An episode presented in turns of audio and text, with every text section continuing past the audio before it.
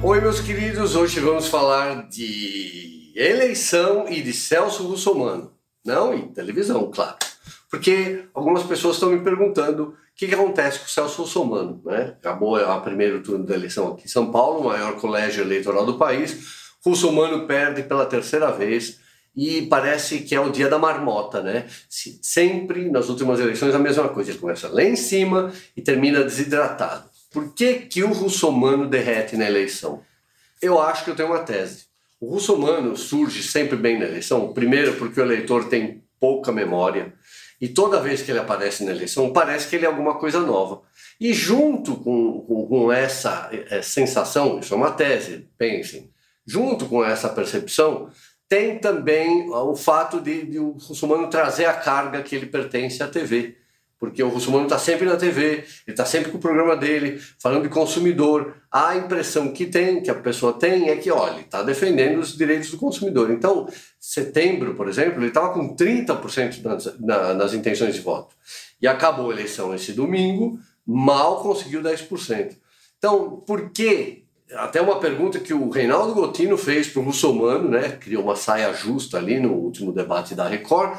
E o Gotino perguntou: por que, que você desaba? Nas, nas pesquisas. Por que você sempre desaba? Eu vou responder para você, Gotino. Ele desaba nas pesquisas porque, apesar de ter essa imagem vinculada à TV, essa carga de TV né, que, que ele tem, ele não tem proposta de governo, ele não tem é, plano, ele não, ele não consegue reagir bem quando ele é questionado, como foi pelo próprio Gotino, ou quando ele é questionado pelas outras pessoas. Ele se torna um chorão. Então eu vi várias vezes ele fazendo biquinho, falando assim: é, eu sou o mais atacado. Mas meu filho, quando você entra no supermercado ou na loja de imóveis para bater de frente com uma funcionária da loja, porque a loja não entregou o móvel, aí você é corajoso, aí você é peitudo. Mas quando alguém te questiona sobre por que, que você não tem proposta, ou quais são suas propostas, aí que acontece? O russomano engasga. Então é isso. O russomano começa bem nas pesquisas porque ele traz junto consigo a carga e a importância da televisão, a imagem que ele tem na TV. Só que depois, com o tempo, o eleitor vai vendo que de fato ele não tem nenhuma proposta, que ele não tem nenhum plano de governo bem amarrado e por isso ele acaba desabando nas pesquisas. Ele derrete, ele desincha, né? Que nem uma bexiga, ele murcha.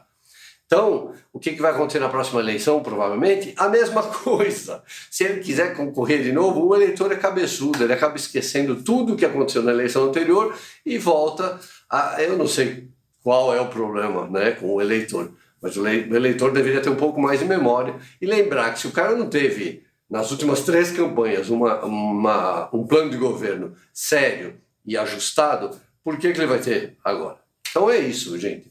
É uma tese, obviamente, eu analiso TV, não tenho nada contra o Celso Sumano, né? também não tenho nada a favor, mas é mais uma lição para ele né? e para outras pessoas que participam da TV, que estão na TV e que têm interesse em ser candidatos. Não adianta só ter o rostinho na TV. Se não tiver plano de governo, ó, não vai se eleger de novo. Bom, é isso, gente. Eu volto semana que vem, se Deus quiser.